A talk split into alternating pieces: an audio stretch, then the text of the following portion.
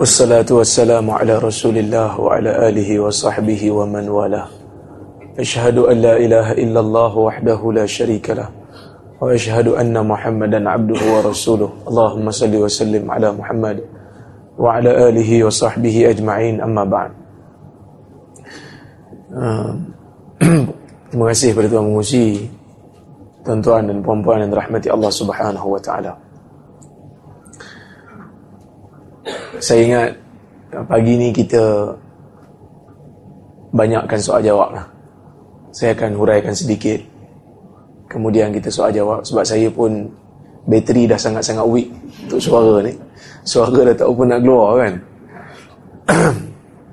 Pertama sekali, apa yang berlaku dalam negara kita pada hari ini golongan yang membawa hadis yang dikatakan sebagai bertakhasus ataupun yang mempunyai pengkhususan hadis mereka dianggap sebagai orang yang suka mengaibkan orang lain ataupun mereka menganggap golongan-golongan hadis ini suka untuk mencari balah mencari salah apa yang saya nak kemukakan pada hari ini ialah apa yang kami lakukan pada hari ini sebenarnya adalah kesinambungan daripada apa yang diusahakan oleh ulama-ulama yang dulu Allah Subhanahu wa taala mencela golongan-golongan ahli kitab yang mengubah kitab-kitab Allah dengan tangan mereka. Kemudian mereka katakan ini daripada Allah. Fawailul lilladzina yaktubuna alkitaba biaydihim. Thumma yaquluna hadha min indillah liyashtaru bihi thamanan qalila. Fawailul lahum mimma kasabat aydihim. Mimma katabat aydihim. Wailul lahum mimma yaksibun. Cilakalah bagi orang-orang yang menulis kitab dengan tangan mereka kemudian mereka mengatakan ini adalah daripada Allah. Untuk mereka beli habuan dunia dengannya. Mereka menjual dengan harga yang murah. Maka cilakalah apa yang tangan mereka tulis. Dan cilakalah apa yang mereka usahakan. Maksud dia ayat ni tuan-tuan. Allah subhanahu wa ta'ala sebut wail. Celaka tu tiga kali dalam satu ayat. Dan tak pernah berlaku dalam mana-mana ayat Allah Ta'ala ulang tiga kali perkataan celaka. Pasal apa? pasal isu ni isu serius. Kesalahan yang dilakukan oleh paderi-paderi dan pendeta-pendeta ahli kitab ini sangat serius. Kerana mereka mengubah agama. Mereka mengubah bukan hanya sekadar mengubah hukum tetapi mengubah sumber. Dengan mereka mengatakan bahawasanya itu daripada Allah sedangkan Allah tidak pernah berfirman demikian. Jika mereka mudah untuk mengatakan mereka sesuatu kemudian menyandarkannya kepada Allah maka lebih mudah untuk diorang mereka sesuatu dan menyandarkan kepada Nabi. Kerana berbohong ke atas nama Allah itu lebih besar. Jika mereka berbohong atas nama Allah dan itu ringan bagi mereka, maka sudah tentulah berbohong di atas nama Nabi itu lebih lebih mudah untuk mereka lakukan. Maka Allah Subhanahu wa taala cela mereka dalam satu ayat ni dengan menyebut tiga kali celaka. Maka inilah yang merosakkan agama ahli kitab. Sifat tidak amanah golongan padri dan pendeta yang mengubah ajaran agama kerana kepentingan-kepentingan tertentu maka Nabi sallallahu alaihi wasallam menyedari hakikat ini. Dan dia juga membawa risalah yang tidak akan diganti oleh mana-mana nabi sebelum ini. Selepas daripada dia. Bukan sebelum selepas. Maksudnya dia adalah syariat yang terakhir. Yang mana selepas daripada dia tak ada nabi lain dah. Jadi nabi menyedari benda ini. Maka Nabi sebut dalam sebuah hadis yang mutawatir. Jangan berdusta atas nama dia. Kerana perbuatan berdusta atas nama Nabi ini akan membawa kepada satu yang lebih serius, iaitu mengubah ajaran agama.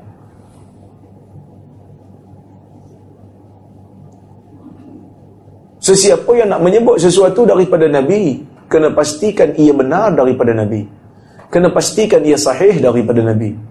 Jika tidak, akan berlaku masalah kerana ia akan mengubah agama. Seperti mana ajaran ahli kitab pernah berubah, maka begitulah Islam akan berubah jika ia tidak dikawal dengan dengan baik. Maka Allah Ta'ala menjadikan ulama-ulama hadis sepanjang zaman berusaha dengan sekadar yang mereka mampu untuk memelihara khazanah nabawiyah yang ditinggalkan oleh Nabi. Orang bertanya kepada Abdullah ibn al-Mubarak. Abdullah ibn al-Mubarak seorang ulama besar daripada Khurasan, daripada Marwa, daripada Maru di Al-Marwazi. Orang tanya dia tentang bagaimana dengan hadis-hadis palsu ni. Bagaimana dengan hadis-hadis palsu yang ada dalam masyarakat ni? Maka Abdullah bin Mubarak kata apa? Ya'ishu lahal jahabidah. Kerana hadis palsu yang ada ni lah. Jaguh-jaguh hadis itu hidup. Untuk membantras. Maka ulama-ulama hadis bermula daripada generasi sahabat. Sehingga ke hari ini mereka berusaha menjadi khadam mereka berusaha menjadi khadim. As-sunnah an-nabawiyah Maka perkara yang pertama Langkah pertama Yang mereka lakukan apabila Nabi wafat Untuk menjaga khazanah Nabawiyah ini Mereka akan bertanya asal bagi sesebuah hadis.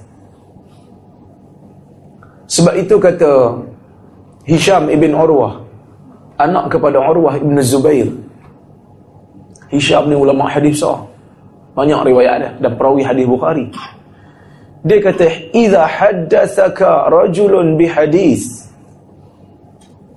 faqul lahu min aina sorry fa faqul lahu man haddatsak apabila seorang lelaki membacakan kepada kamu hadis kamu kena tanya dia daripada mana hadis ni datang? Siapa yang sebut pada kamu hadis ni kerana proses mencari asal adalah langkah pertama untuk mengenal hadis ini benar ataupun tidak. Sebab itu Ibnu Abbas bila mana anak murid dia Bushair Al-Adawi membaca hadis depan dia, dia tak dengar.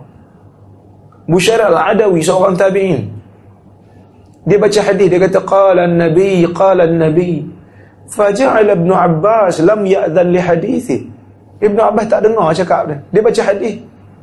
Tapi dia tak baca sana. Sebab dia tabi'in dia bukan sahabat. Dia tak pernah jumpa Nabi. Bila dia baca hadis dia tak sebut perantara antara dia dengan Nabi. Maka Ibn Abbas walaupun anak murid Ibn Abbas, Ibn Abbas tak tak reti.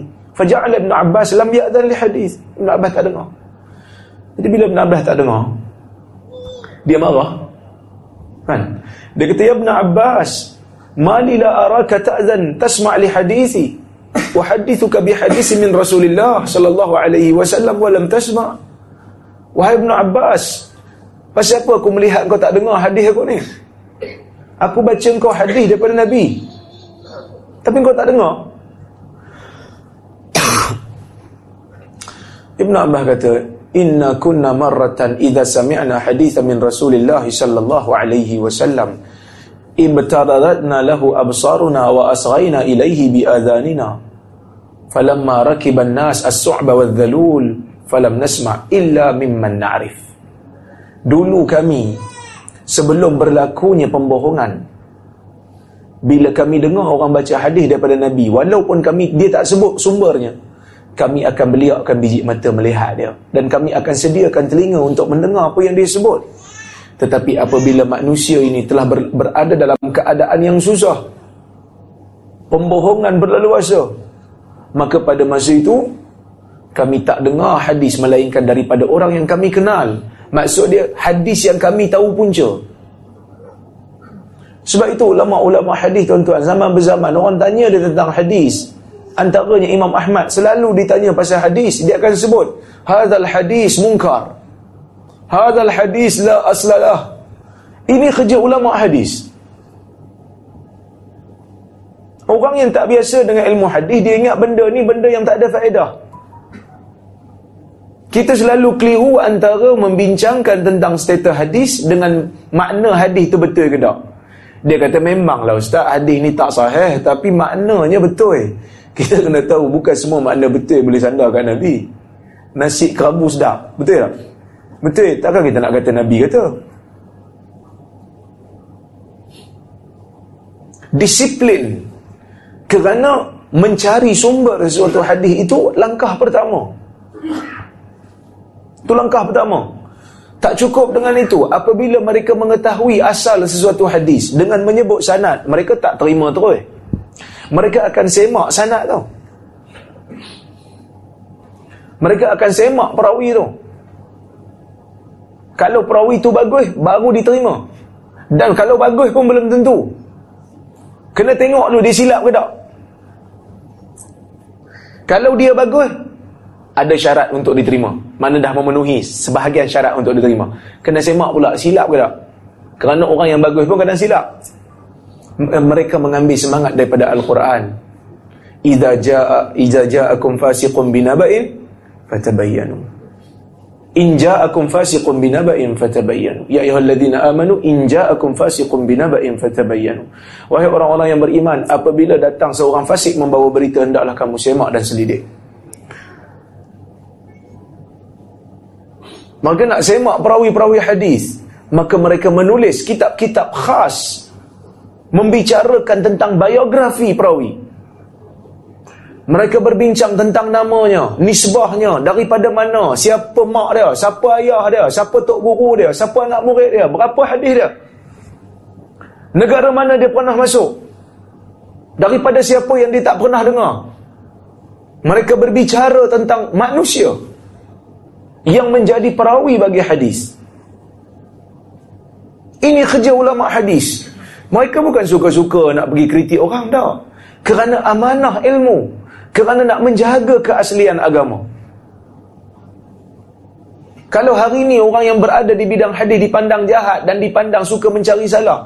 Tuan-tuan, Ibnu Adi Al-Jurjani menulis satu kitab. Nama dia apa? Al-Kamil fi du'afa'ir rijal. Apa maksud Al-Kamil? The complete book of the weak narrators. Membicarakan tentang perawi-perawi yang daif. Kumpul nama-nama perawi daif.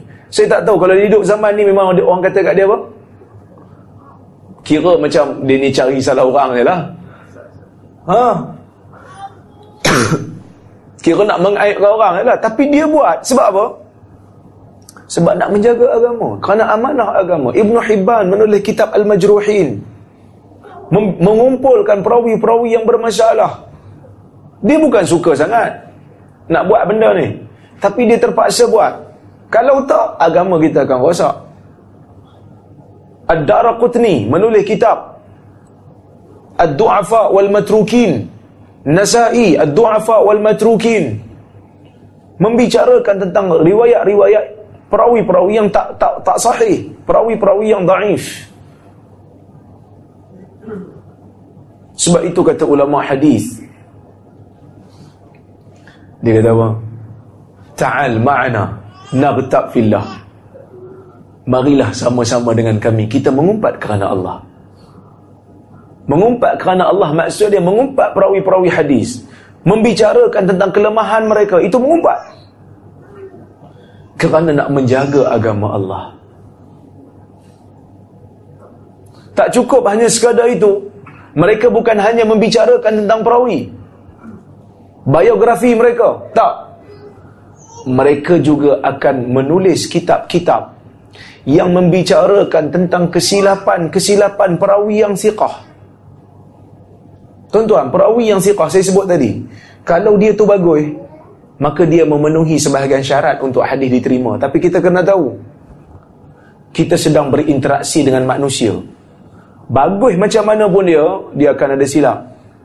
Maka ada ulama yang menulis kitab khas membicarakan tentang kesilapan-kesilapan perawi-perawi yang siqah. Perawi yang bagus, perawi yang saleh, tapi ada silap. Mereka kumpulkan di satu tempat.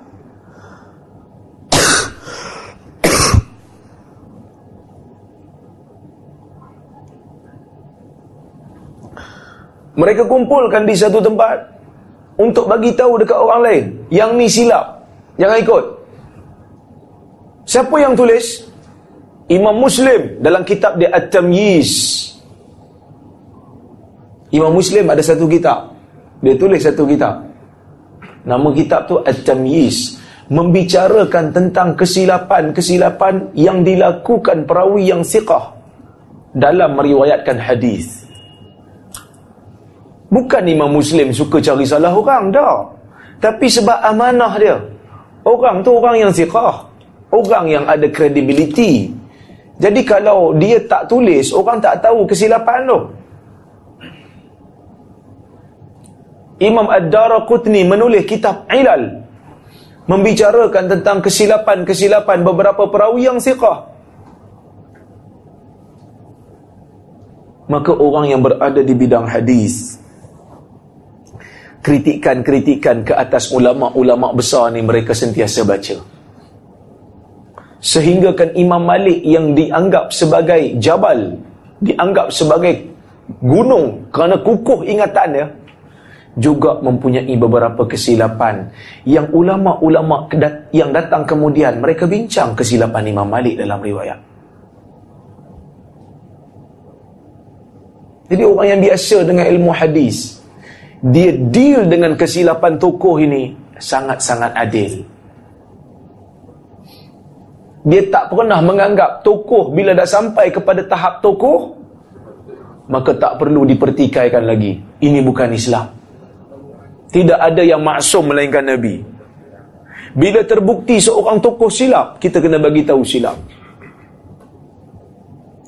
Ini juga yang dilakukan oleh Al-Imam Syafi'i. Siapa baca kitab Al-Um, dia akan tengok beberapa riwayat yang dilemahkan oleh Imam Syafi'i walaupun perawinya bagus. Pasal apa? Pasal dia lupa, pasal dia nyanyuk.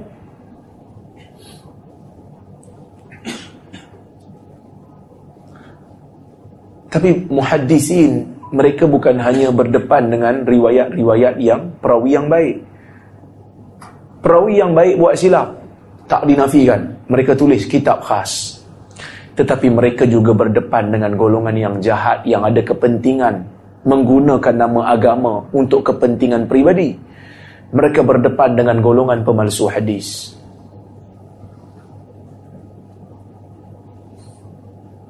Maka mereka menulis kitab khas mengumpulkan hadis-hadis palsu yang masyhur di atas lidah penceramah dan masyarakat maka muncullah kitab-kitab seperti Al-Mawdu'at yang ditulis oleh Ibnul Jauzi. Muncullah kitab Al-La'alil Masnu'ah yang ditulis oleh Imam As-Suyuti. Muncullah kitab Tanzihus Syariah yang ditulis oleh Ibn Iraq Al-Kinani. Muncullah kitab Al-Fawaid Al-Majmu'ah yang ditulis oleh Al-Shawkani. Kesemua mereka ini menulis kitab mengumpulkan hadis-hadis masyhur di atas lidah manusia sedangkan ia palsu. Mereka nak nak nyatakan kepada orang awam yang ni palsu. Jangan dok sebar. Yang ni palsu, jangan terpedaya walaupun ramai penceramah sebut. Ibn Taymiyah ada tulis satu kitab Ahadisul Qusas Hadis-hadis yang digunakan oleh pelipu lara zaman dia Ibn Qayyim menulis kitab Al-Manarul Munif Sahihi wa Da'if. Membicarakan tentang kaedah-kaedah. Bagaimana nak nak detect. Dia buat kaedah, dia buat tanda Bagaimana nak mengenal hadis itu bermasalah. Maka kita yang datang kemudian ni. Mungkin dulu perbahasan hadis itu tidaklah begitu. Tidaklah begitu banyak kerana sumber yang terhad. Kitab-kitab yang terhad. Maka kita jarang melihat orang ajar di masjid-masjid ilmu jarah wa ta'dil. Maka kita jarang melihat orang mengajar di masjid ilmu mustalah hadis. Bahkan mungkin kitab ilal pun tuan-tuan tak pernah buka. Betul? tak pernah buka. Ilal ibn abi hatim ilal ad-dara qutni kalau buka pun susah susah nak faham Maka bidang hadis ini khususnya di Malaysia perbincangan tentang hadis zaman dulu lebih kepada fiqhul mutun. Fiqh diambil daripada membaca teks hadis. Tetapi bagaimana nak menilai hadis sebelum nak faham yang ni perbincangannya agak kurang, agak tersisih dalam masyarakat. Jadi kita ada satu masyarakat Islam secara umum ada satu pandangan. Pandangan dia apa? Apa saja yang ada dalam kitab itu kita kena terimalah. Dan ada sebahagian daripada penuntut ilmu antara kita kadang-kadang kitab tu dah confirm salah cetak. Maksud dia ada perkataan yang silap. Tak bagi tu.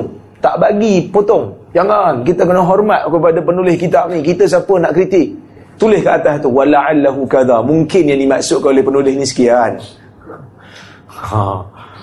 Dari satu sudut tu tawatuk tu baguslah. Tapi bila berinteraksi dengan hadis tak boleh begitu. Kerana bila berinteraksi dengan hadis kita duk main riwayat. Bila nyata di depan kita memang tak betul bercanggah dengan riwayat yang lebih sahih kita kena kata salah. Walaupun perawinya itu perawi yang siqah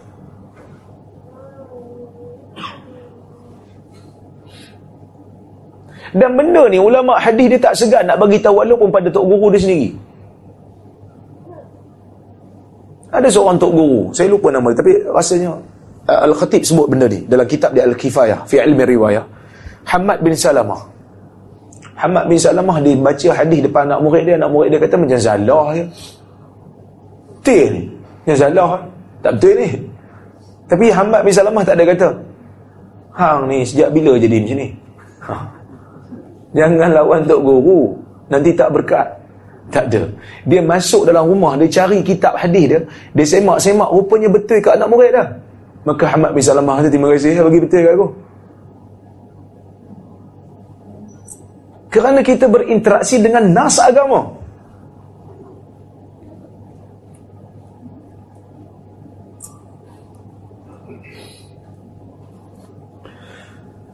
Kalau kita biarkan benda ni tak di, tak dibetulkan maka sampai bila masyarakat nak tahu kebenaran? Masyarakat nak tahu agama yang asal. Kan? Jadi bila masuk saja pengkhususan hadis dalam negara kita maka oh, akan adalah ilmuan-ilmuan. Dia bukan ulama dia ilmuan lah. Dia ada ilmu sikit pasal hadis. Orang dok tanya dia. Maka dia jawab. Dan dia jawab bukan berdasarkan kepada pandangan dia pun dia jawab, dia cuma nukil pandangan ulama hadis yang dulu yang kita tak pernah dengar. Cuma benda tu ada. Kita bagi tahulah hadis ini mungkar. Hadis ini maudhu'. Hadis ini batil. Hadis ini palsu. Maka dia ni bila dia dengar, dia ingat kita yang nilai. Sebenarnya bukan kita nilai, ulama hadis besar yang nilai.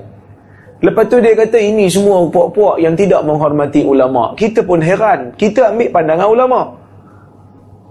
Ulama mana yang kita tak hormat? Rupanya dia.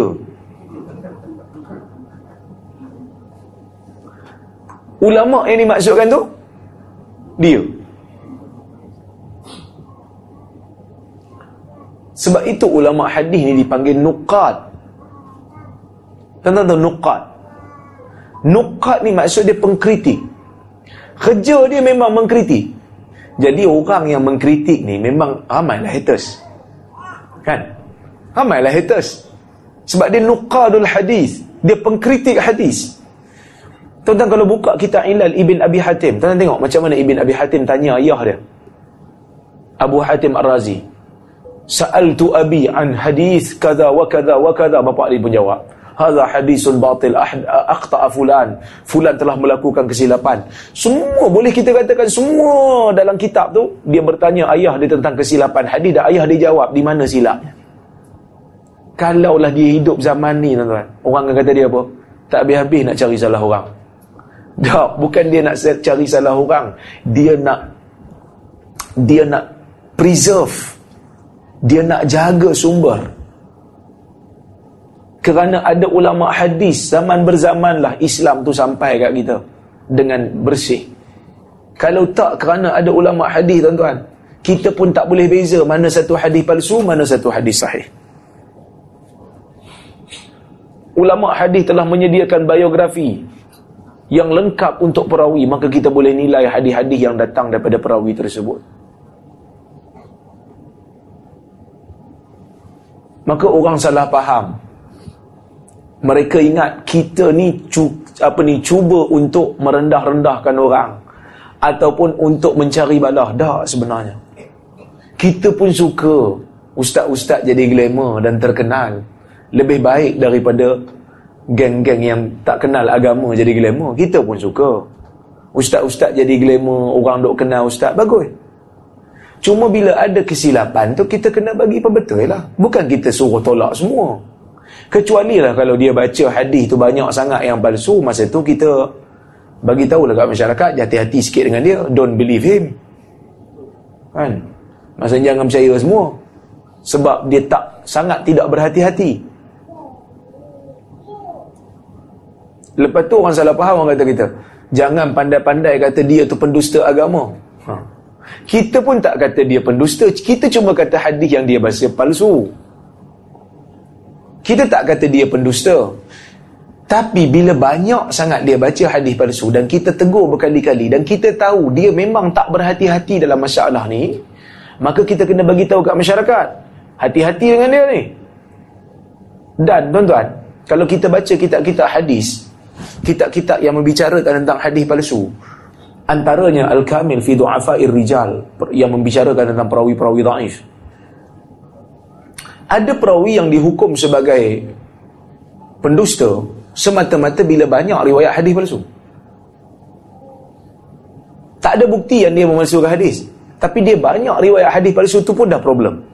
Sebab apa? Sebab kalau satu dua ulama boleh maafkan, tapi kalau dah sampai sepuluh, dua puluh, semua palsu. So dia tu sendiri ada problem. Mana hang dapat riwayat ni? Dan kita tak nak agama kita ni jadi macam bahan jenaka orang lain. Dulu orang pandang lekeh agama ni. Golongan-golongan profesional nampak agama ni lekeh. Sebenarnya bukan agama tu lekeh. Mungkin cerita-cerita yang dibawa tu yang yang mereka kata betul ke cerita ni? Ha. Hampir betul. Bukan agama tu sendiri kadang-kadang Tapi cerita-cerita yang dibawa. Tidak ada sumber Dan tidak sahih. Bahkan kadang-kadang Boleh sampai kepada tahap Khurafat.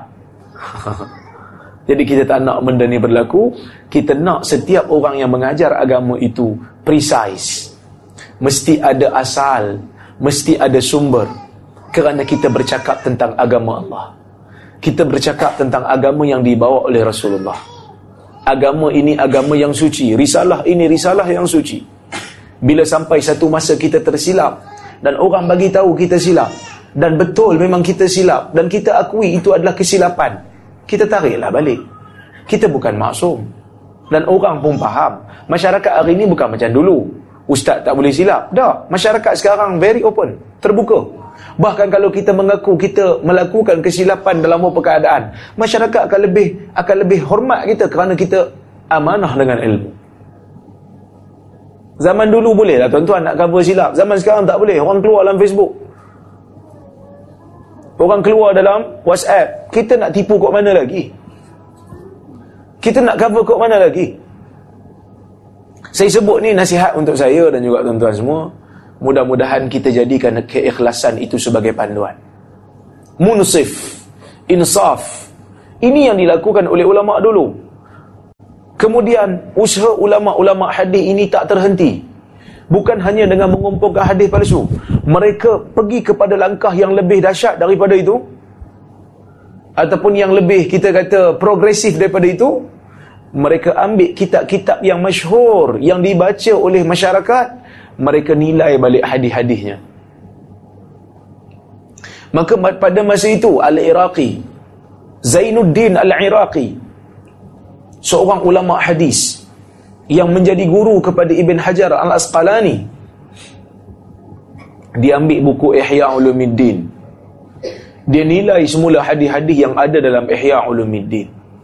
Tapi saya pun heran kadang-kadang bila kita sebut kitab Ihya Ulumuddin ni telah dinilai oleh Iraqi yang bermazhab Syafi'i. Jadi adalah beberapa hadis yang Iraqi kata palsu ada beberapa hadis yang Iraqi kata daif jiddan dan daif. Dia marah bukan marah ke Iraqi marah ke kita.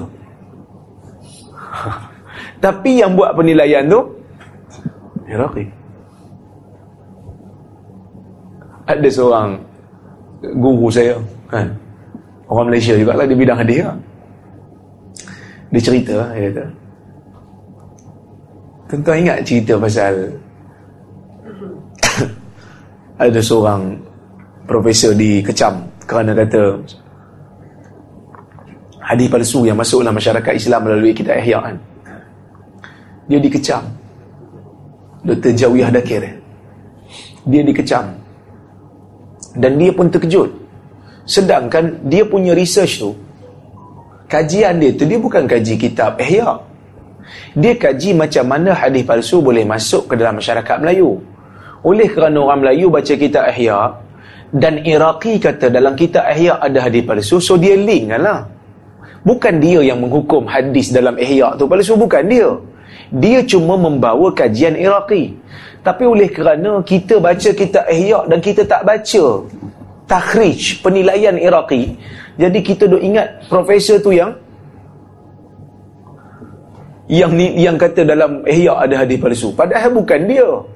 Maka dia tertekan. Tension dia. Tapi mujurlah sahabat-sahabat kita kan yang sunnah ni. Dia orang bela juga Profesor Jawiyah lagi ha, dia bela juga lah sebab kita kebenaran kita bela walaupun orang tu kita tak kenal. Kita bela dia betul cakap betul kerana ulama-ulama hadis mereka tidak menjadikan ketaksuban sebagai panduan mereka jadikan insaf dan ke keikhlasan walaupun Imam Ghazali ni imam yang besar dan kita tak nafikan kitab Ihya memberikan sumbangan yang hebat dalam dunia Islam. Sebab itu ulama yang datang kemudian mereka menilai balik hadis dalam tu. Kalau kitab tu memang tak ada nilai, buat apa nak pergi takhrij? Buat apa nak pergi nilai balik hadis dalam tu? Orang tak baca, tak payah buat. Tapi bila kitab tu ada, ada nilai. Orang baca, orang ambil manfaat. Kita nak tambah nilai. Kita ambil kitab tu dan kita nilai hadis-hadis yang ada dalam tu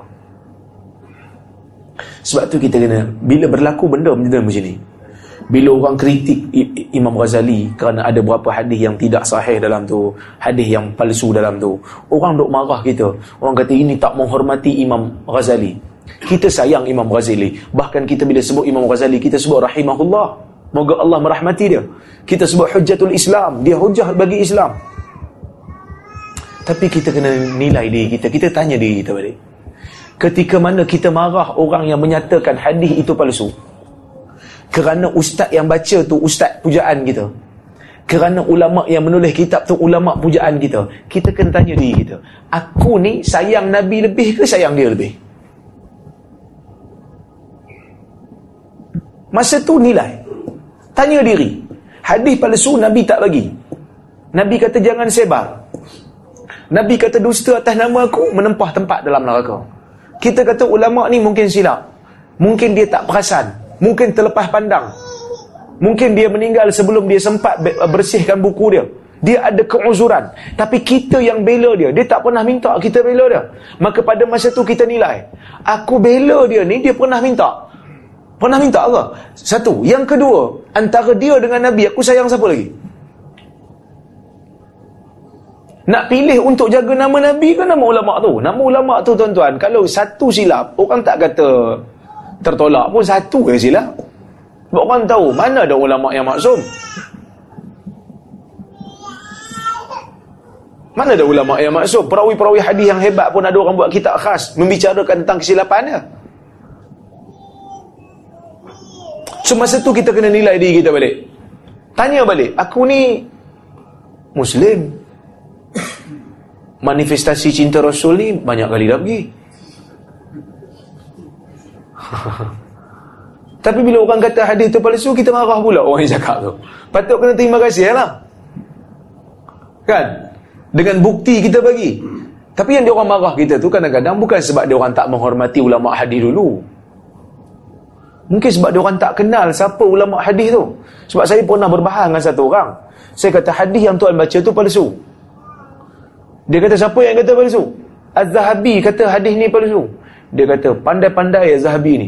Zahabi tu pemalsu hadis sebenarnya. Dia tak kenal Zahabi tu siapa. Ustaz tuan-tuan.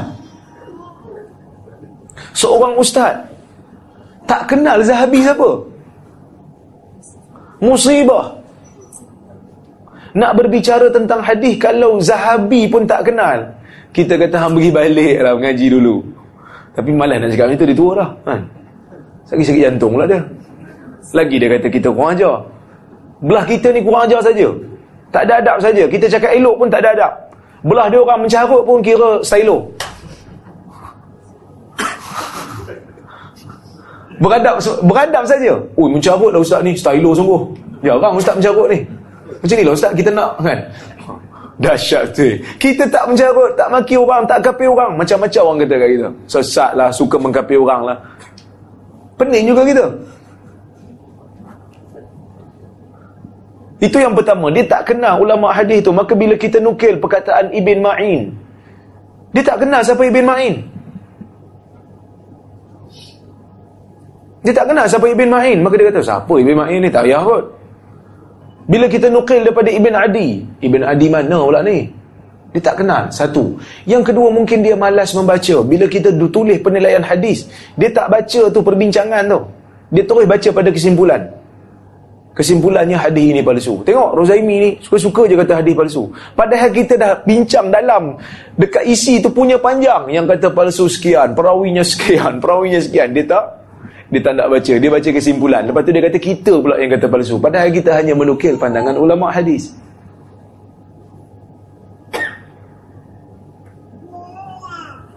Jadi ini yang berlaku dalam negara kita yang perlu kita luruskan semula. Orang yang belajar hadis dia bukan nak mengayuhkan orang lain. Tak. Tetapi kerana amanah ilmu. Kerana amanah ilmu dia terpaksa buat benda ni. Kerana nak menjaga hadis dia terpaksa buat benda ni. Kalau tak tuan-tuan, apa guna dia belajar tinggi-tinggi? Dulu orang pesan kat kita, pergi belajar tinggi-tinggi balik bawa ilmu ajar masyarakat. Sekarang kita dah belajar. Paling tidak ada ilmu sikit. Kita nak ajar masyarakat, kena marah pula. Siapa yang marah? Pak cik yang jaga kebun. Pak cik tu jaga kebunnya. Dia bukan baca kitab hadis pun. Ustaz belajar lama datang mengajar kat masjid, pak cik jaga kebun tak puas hati. Pak cik buat aduan kat pejabat agama, pejabat agama ban ustaz tu. Pasal apa? Pasal pak, pak cik jaga kebun tak puas hati. Sampai bila kita nak jadi macam ni? Ha, ada aduan jadi ustaz tak boleh lah. Tak boleh mengajar sebab ada aduan. Tuan-tuan, kalau setakat ada aduan kita nak ban seorang ustaz, kita tak panggil dia bela diri, Maka apa beza kita dengan metodologi Quraisy yang mengadu tentang tentang Nabi? Maka mereka ban Nabi. Panggillah untuk kita berbincang, cari titik titik persamaan. Cari di mana asalnya. Apa punca masalah? Jangan jadikan orang jahil sebagai asas untuk kita menolak dakwah orang yang ada ilmu. Dia ada beza. Orang awam ni kadang-kadang dia rasa dia jahil. Maka bila ustaz datang mengajar, dia kata Alhamdulillah dapat ilmu. Ada orang awam dia rasa dia pandai dah. Dia datang tengok kuliah pun datang sengit je minta. Ustaz mana ni kan? Orang bagi bukti macam-macam pun dia bukan erti. Saya sebut satu satu kuliah, saya sebut benda. Orang tanya benda kontroversi, saya jawab. Lepas saya jawab, selepas kuliah tu dia orang datang salam. Ada seorang pak cik tu, tua dah dia pegang tangan saya dia, dia genggam tangan saya dia kata cerita ni tak habis lagi punya something Tapi kita tak balas lah. Sekali kalau kita balas jadi isu pula kan. Tapi maknanya kita berdepan dengan sebahagian orang yang begitu. Macam Dr. Syaidan Kasim disebut. Datuk Syaidan Kasim. Jumpa dia baru ni disebut. Dia kata kadang-kadang yang buat aduan ni bukannya orang besar pun. Dia kata ada seorang penceramah dia nak masuk ceramah dalam TV. Jadi penceramah ni dia ada pandangan dia agak kontroversi tapi betul lah cuma orang orang tak boleh terima. Dijemput untuk rancangan TV. Yang suruh jemput tu menteri. Menteri dah bagi kelulusan untuk dia masuk TV. Ha. Tiba-tiba stesen TV dapat panggilan daripada JAKIM. Kata batalkan ustaz ni, jangan masuk. Rupanya bukan pegawai JAKIM. Guard yang jaga pintu JAKIM. Tak boleh masuk penceramah ni. Kita berdepan dengan benda ni. Guna nama JAKIM. Padahal guard dia. Kena, kena tak boleh masuk. Walaupun dapat kelulusan menteri. Bayang eh? Bila mana orang jahil dia rasa dia ada kuasa. Bila mana orang jahil dia rasa dia tahu semua benda. Jadi saya tak nak lama-lama. Uh, kita buka soalan, komentar ataupun pandangan.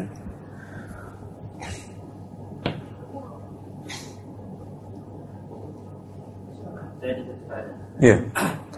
Bila kita bercakap tentang ahli hadis ni uh, majoriti lah kebanyakan ahli hadis dia sering menampilkan perkataan Ibn Taymiyah ataupun uh, Ibn Qayyim jadi bila ahli hadis bercakap uh, tentang Ibn Qayyim atau Ibn Taymiyah mereka akan bercakap uh, ahli hadis ni adalah uh, bermanhaj salafi bila sebut manhaj salafi mereka akan kaitkan dengan wahabi jadi uh, apa komen ustaz untuk memperbetulkan salah tersebut? Okey. Pertama sekali Orang suka kata kita tidak bermazhab. Sebenarnya kita bermazhab. Cuma kita tak terikat dengan satu mazhab dalam semua keadaan. Dan benda ni dia orang pun buat. Orang yang tuduh kita wahabi pun buat benda ni dia pun tak tak beriltizam ataupun tidak berpegang dengan satu mazhab dalam setiap masa. Banyak dia ambil mazhab lain juga dalam kehidupan dia. Cuma dia pandang kita ni masalah sebab kita ni tak setuju dengan beberapa amalan Melayu. Yang mana amalan Melayu ni kadang-kadang tak ada asal. Yang mana kadang-kadang ulama-ulama mazhab sendiri berbeza pendapat. Ada yang tak bagi dan kita setuju pada pendapat yang tak bagi tu. Jadi bila tak kita tak setuju, dia rasa kita hina dia. Ini masalah dalam masyarakat kita yang kita kena bagi betul. Bila kita tak setuju dalam beberapa perkara, bukan makna kita bergaduh, tak setujulah. Tapi orang Melayu ni sangat susah untuk berbeza pendapat. Kadang-kadang bila beza pendapat sampai keluarga kenduri pun tak pergi. Beza pendapat ya. Bukan beza pendapat sebab apa? Sebab parti lain kawan ni sokong parti hijau, yang ni sokong parti oren, yang tu sokong parti merah. Tak bertegur siapa. Eh, hey, tolonglah, parti je pun. Isytihad masing-masing lah. Tapi kita tak boleh. Kita kena bagi sama semua benda. Tu dalam mesyuarat takut nak sebut. Pasal apa orang tak nak sebut ni? Saya ada pandangan lain. Tadi saya sebut orang, saya kena pulau pula. Benda ni kita kena ubah. Kita sangat tidak matang. Satu. Yang keduanya, Ahlul hadis ni kadang-kadang bukan banyak pun dia ambil pada Ibn Taymiyah. Saya sebut dalam ceramah-ceramah, jarang saya nukil pada Ibn Taymiyah. Betul? Jarang saya nukil pada Ibn Taymiyah. Masa diskusi hari itu, saya ambil pandangan mana? Mazhab Syafi'i kan? Tapi orang yang klaim dia mazhab Syafi'i tak terima. Jadi kita heran, siapa yang mazhab Syafi'i sebenarnya?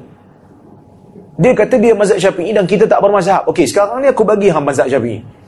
Satu, dua, tiga aku bagi mazhab syafi'i punya fatwa. Tak terima juga. So kita heran, hang ni mazhab apa sebenarnya? Hang klaim hang satu mazhab. Kita tak ada mazhab, dia kata. Tapi bila kita bagi mazhab syafi'i, dia tak mau terima pula. Yang herannya, kita bagi mazhab syafi'i. Dia tak setuju, dia marah kat kita. Dia tak marah kat mazhab tu. Hang pergilah marah dia. Aku cuma bagi pandangan tu je. Dan kalau kita tak setuju dengan Ibn Taymiyah dengan Ibn Qayyim pun tak apa, ramai orang tak setuju dengan dia orang. Ibn Ibn Hajar pun ada pandangan Ibn Qayyim yang dia tak setuju. Tapi dalam masa yang sama bila dia menulis kitab Ad-Durar Al-Kaminah, dia puji Ibn Qayyim. Dia puji Ibn Taymiyah. Kerana dia bersifat adil Ibn Hajar ni. Dia adil. Dia pujilah sebab memang ada sumbangan. Cuma ialah sumbangan yang ada tapi kritikan tetap ada. Kerana Imam Syafi'i bermazhab, uh, sorry, Ibn Hajar uh, Al-Asqalani bermazhab Syafi'i. Ibn Taymiyah dan Ibn Qayyim bermazhab Hanbali. Biasalah. Dalam dunia akademik, kita ambil, bukan ambil semua, ada benda yang kita kritik. Saya menulis tentang Ibn Qayyim dalam tesis. Bukan semua saya puji, ada saya ada yang saya kritik kritikan pada Ibn Qayyim ada yang saya puji biasalah kerana dalam dunia akademik ni jadi kita kena adil lah dalam menilai manusia ni ulama hadis dan ulama sirah. Betul ke dua golongan ini berkhilaf? Macam mana nak selesaikan pergaduhan? Di manakah kekuatan untuk kita cari? Gini ulama hadis di peringkat awal sebahagian daripada mereka sangat menumpu kepada sirah.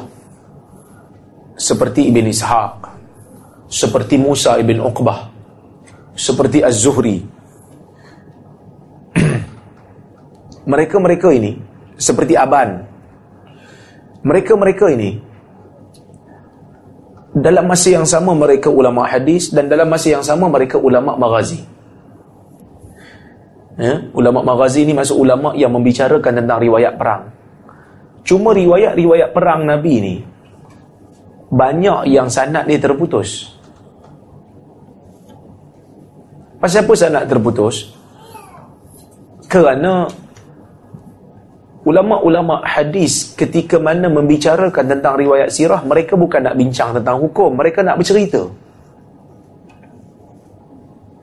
Mereka nak bercerita. Jadi sanad tu tak apalah bagi tak baca tak payah baca penuh lah. Tapi bila mereka nak pergi kepada hukum, mereka akan menyatakan sumber dengan dengan dengan lengkap.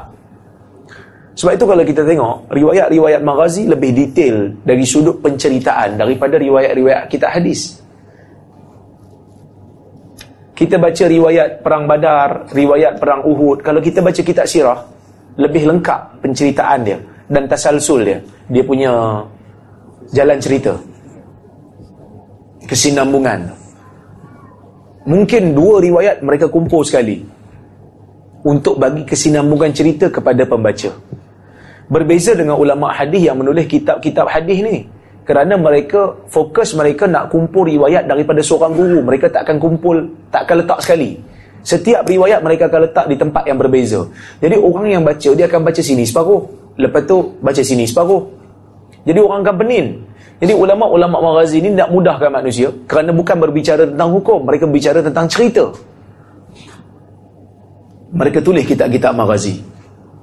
Sebab itu munculnya Al-Waqidi, munculnya Muhammad ibn Ishaq yang lebih membicarakan tentang benda ni. Dan tapi dua-dua aliran ni, dua-dua kumpulan ni, mereka juga ahli hadis, mereka juga ulama maghazi. Imam Bukhari walaupun dia ulama hadis menumpu lebih pada hadis tapi dalam beberapa tempat di Sahih Bukhari dia ambil pandangan Muhammad bin Ishaq kerana dia menghormati takhasus dia menghormati pengkhususan seseorang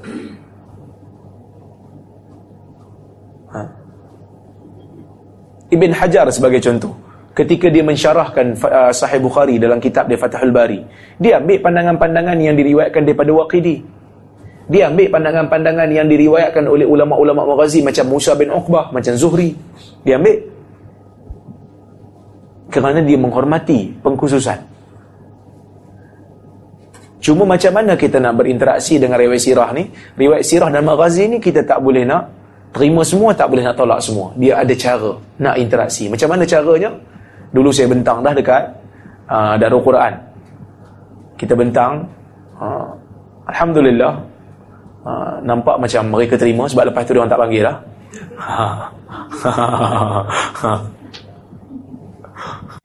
kira terima lah tu kan ha. Alhamdulillah. Dalam tesis saya, saya bincang macam mana nak berinteraksi dengan riwayat-riwayat magazin ini. Panjanglah kita nak cerita pun. Kan? Dia memerlukan satu daurah. Tapi tak ada orang bincang secara detail. Masa saya tulis tesis tu, masa saya tulis tesis saya tu, tak ada satu rujukan pun. Tak ada satu tesis pun yang moden, yang ditulis oleh ulama moden yang membicarakan tentang macam mana nak interaksi dengan riwayat sirah. Melainkan ia ditulis sikit oleh Syekh Akram Al-Umari dalam mukaddimah fiqh apa ni sirah nabawiyah sahihah dia. Mukaddimah dalam 20 muka surat. Daripada situlah saya dapat idea untuk kembangkan idea apa ni apa yang dia lontarkan. Jadi benda ni benda barulah. Pasal apa benda baru?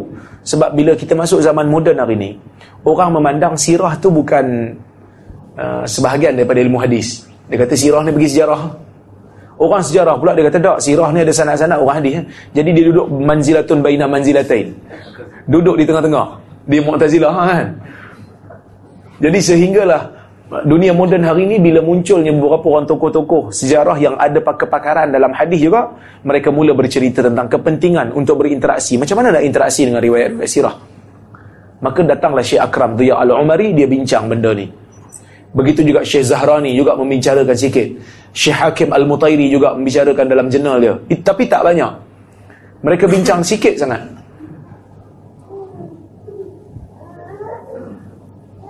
apa komen Ustaz tentang setengah golongan agama yang kata Ibn Taymiyah dan Albani adalah tokoh hadis yang tidak mempunyai sanad pengajian yang jelas?